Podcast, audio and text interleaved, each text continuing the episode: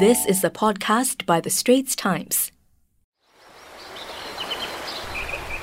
Welcome to Green Pulse, a podcast series by The Straits Times where we analyze the beats of the changing environment, from biodiversity conservation to climate change. I am Audrey Tan, and my co host is Assistant Foreign Editor David Fogarty. Today, our guests are Annika Mock and Kristian-Marc Paul, two of the youth organisers of the upcoming Singapore Climate Rally that will be held at Hong Lim Park on September 21st. The rally is aligned with the global youth movement inspired by Swedish teen climate champion Greta Thunberg and will be the first physical one here since the international movement began in August last year. So, welcome to the show, guys. Thank you. Hi, it's good to be here. So, maybe you guys can start by giving us a brief rundown about what will be happening on September 21st. Great. So on the 21st, we are hoping to have an event run for, well, we will have the event run from 3.30 to 6. And we're just going to spend the first hour having sort of welcome booths and so this will consist of family friendly activities that'll kind of kick things off and get everybody started. And we want to sort of emphasize the communal aspect of this rally. And so we have events that appeal to different families and different people from walks of life that are diverse. And so they include a little library that consists of environmental books for children. We also have a station called Postcard to Your MP, and so this will be sort of an opportunity for our attendees to write and pen down any kind of concerns that they have in relation to environmental issues. And so this doesn't just have to be aligned with our goal of cutting emissions and addressing really more mitigation issues. They can also be in terms of a plastic bag charge or in terms of conservation issues. And so we'll offer prompts for attendees to raise these up. We also have a booth to share your climate crisis story. And so this includes a series of prompts relating to how different people sort of interact with the environment and how they view the climate crisis. Okay, sounds interesting. So, Annika, Kristian, and I are all millennials. But David, you are an adult. So, what do you guys think? What do you think about this event? Would you be willing to take part in it? Well, as the only adult in the room, no, not really.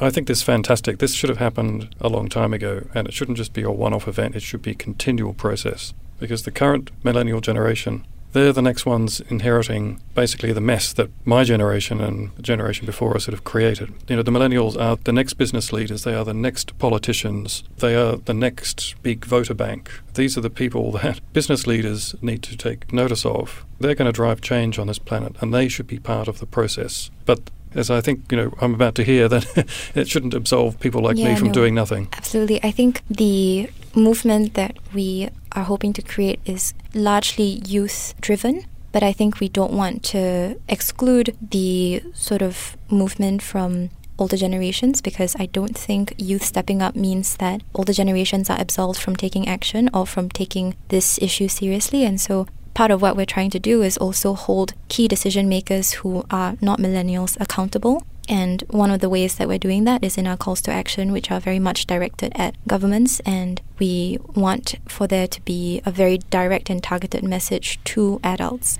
Yeah, so that's the main purpose of our event. So, can you tell me what got you guys inspired to organize this rally? Well, Annika and I didn't actually really like start this thing, right? I think we gotta mention Kumal also, who's the one who came up with the idea. I'll speak for myself and why I joined. I mean, I think I've come to realize that the climate crisis is one that is not just about, I think, the environment, right? It is a political issue, it is a social issue, it is a cultural issue. And I think something that's very important to me is that I think the people who have contributed these to climate change and the climate crisis will be affected the most, you know? And I think that is fundamentally like unequal and inequitable, you know? And that I think really has energized me to try my best to mitigate and to try my best to make this planet, I think, one that's going to be a lot more equitable for the future generations. What about you, Annika? I think what inspired me to join, and I think probably would also resonate with the founders of the climate rally in general, was a sense of frustration. And I think what we've seen is a lot of really well meaning and vibrant environmental groups coming to the fore. But I think we hope for this event to plug a gap in terms of presenting calls to action directly addressing mitigation as the key way that we're going to fight the climate crisis. And I think Kumal has done a wonderful job of setting up a base for all of us to come together. And I'm really proud to be a part of this movement. And I think we hope that it will generate enough traction and enough critical mass to get our message across. Now, if you like what you're hearing so far, do subscribe to our series Green Pulse on Apple Podcasts or Google Podcasts, or even on Spotify, and like us and give us a rating. So, now back to our conversation on the upcoming youth led Singapore Climate Rally with two of the organizers, Annika and Kristian. So, David, uh, you've been reporting on climate change for a while now. How has the youth movement involved in climate change changed over time? It's become much more prominent, and, and rightly so. In past years, when I started covering the UN climate talks, there was always a youth representation, but it was always very much on the sidelines. Sometimes some country delegates, senior climate negotiators, would go and meet the youth delegates, but again, it was very much to the side. And now it's a much stronger political force. And as Annika said, it's born purely out of frustration. Frustration out of years of inaction. The climate science is clear, it's becoming crystal clear now, and yet policymakers, businesses have just not done enough. And now we're really at kind of right at, right at the limit where things are becoming so bad in terms of climate change impacts that you cannot do nothing. And so I understand why the youth really want to rise up and say, we're inheriting this earth, we've got to make a change. But what do you think is the value of having the youth step up? Do you think the politicians are listening? They provide the vision of the future, whereas the old crusty politicians, quite frankly, are more more interested in their own political survival and, and keeping their party in place. Maybe not all politicians are like that, but the youth really have a key place going forward. So, what do you guys think? I couldn't agree more, but I think I also want to underscore that governments are very much limited in terms of how much they can change. And I think we as a movement are very sensitive to that. And I think where we see ourselves playing a role is in generating a conversation that is more geared towards bolder climate action. And I think what we hope is for there to be a little bit more groundswell in favor of this so that when the time comes, well, the time is now, but in due time, governments will take cues from what is hopefully a critical mass of people. Kristian?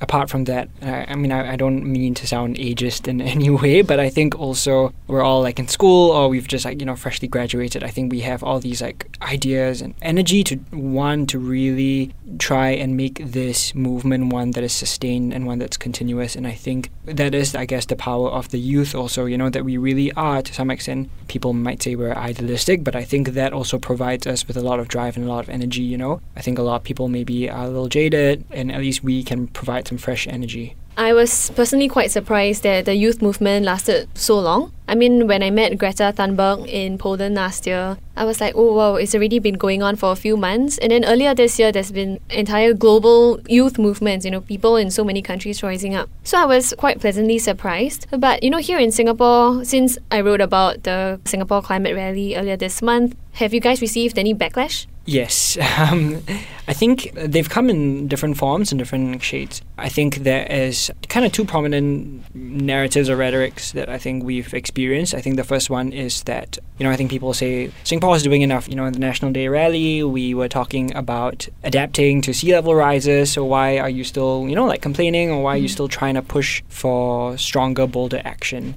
And I think we're very clear on our stance. It is about mitigation. And I think what was not really addressed so much, I think, during the, the rally and what is not really addressed in a lot of our like policies surrounding the climate crisis is mitigation. You know, what are we actually doing about our carbon emissions? What are we doing to actively cut our carbon emissions? And I think those are the things that we think are very important. You know, we don't necessarily just want to live in a world where I guess Singapore is the kind of like degree warmer, right? Four degree warmer, but also at the same time that we've adapted. But like all these other like neighboring countries who maybe don't necessarily have the same resources, you know, mm. are not there, right? I mean, we're all interconnected. We want our neighbors also to survive. I think the other main pushback that we've gotten is also about like individual action, which I think also says a lot about the narrative around sustainability, about kind of combating the climate crisis in Singapore. It's a lot about individual action. You know, people say, I hope you cycle or run to Hong Lim Park. You know, uh, you're going to waste a lot of plastic. You know, how can you be environmentalists? And I mean, it's fair, and we're also taking like active measures to like not have single-use plastics at our rallies and things like that. But also at the same time, I think the bigger picture is that we need these bigger institutional actors at play who have so much capital, who have so much resources to help us make the change. You know, it's not necessarily just about recycling more. And frankly, I think we're at a stage where that's you know, not really going to help a lot. You know, we need big, immediate change. Just a question on what you guys, why you're organising this on a Saturday. For example, you know, when Greta Thunberg kickstarted her movement, she skipped school to protest against the uh, Swedish government's inaction against climate change. And since then, many students around the world have been inspired by her and started skipping school on Fridays. But you guys are holding it on a Saturday big reason why we're having on a Saturday is because we want this to be a highly localized event. And so, as much as Greta has done great work in making this a conversation and in generating youth activism, we also want this to be a uniquely Singaporean affair. But more importantly, we want for everybody to be able to make it. And so, having on a weekend means that, you know, more people can take time off, come with their families, come mm. with their parents or their grandparents, and I think that to us is really important access and making sure people are able to make time to come. And on that note, I think Kristian can also speak to how we're trying to be inclusive yeah, I mean, I think being inclusive also means recognizing that I think advocacy and activism in Singapore are kind of a little taboo still, you know, a little scary. I mean, they're scary terms, right? And I think we want to make advocacy and activism, I think, accessible and inclusive to everyone. You know, we're trying to make this as non-confrontational as possible. You know, we want to show that engaging in political dialogues can happen in non-confrontational ways, in fun ways, in healthy ways, and I think that's what we're trying to do with this event. So that's also why we are holding it on a Saturday, making it as family-friendly as possible, just kind of getting everyone involved because you know, everyone's affected by this. Yeah, yeah. we're also going to be providing fold-out chairs and basically things to help different ages and different generations feel comfortable. So I have one last question, and that is um, so this event is on September 21st. When's the next one? It's a very good question. I think we'd have to see, wait and see after the 21st, but we're definitely not going to mm. stop here. I think once we generate traction, there's no telling how far this movement will go. Mm. And I think you can definitely look forward to seeing more of us. Nice. Right. So, well, I think that's a good note to end off on. Thank you, Kristian and Annika. Thank you so much. Thank you. That's a wrap for Green Pulse, and we hope you enjoyed our discussion. That was an SPH podcast by The Straits Times. Find us on Spotify, Apple or Google Podcasts, or streaming on Google Home. Do feedback to us at podcast at sph.com.sg.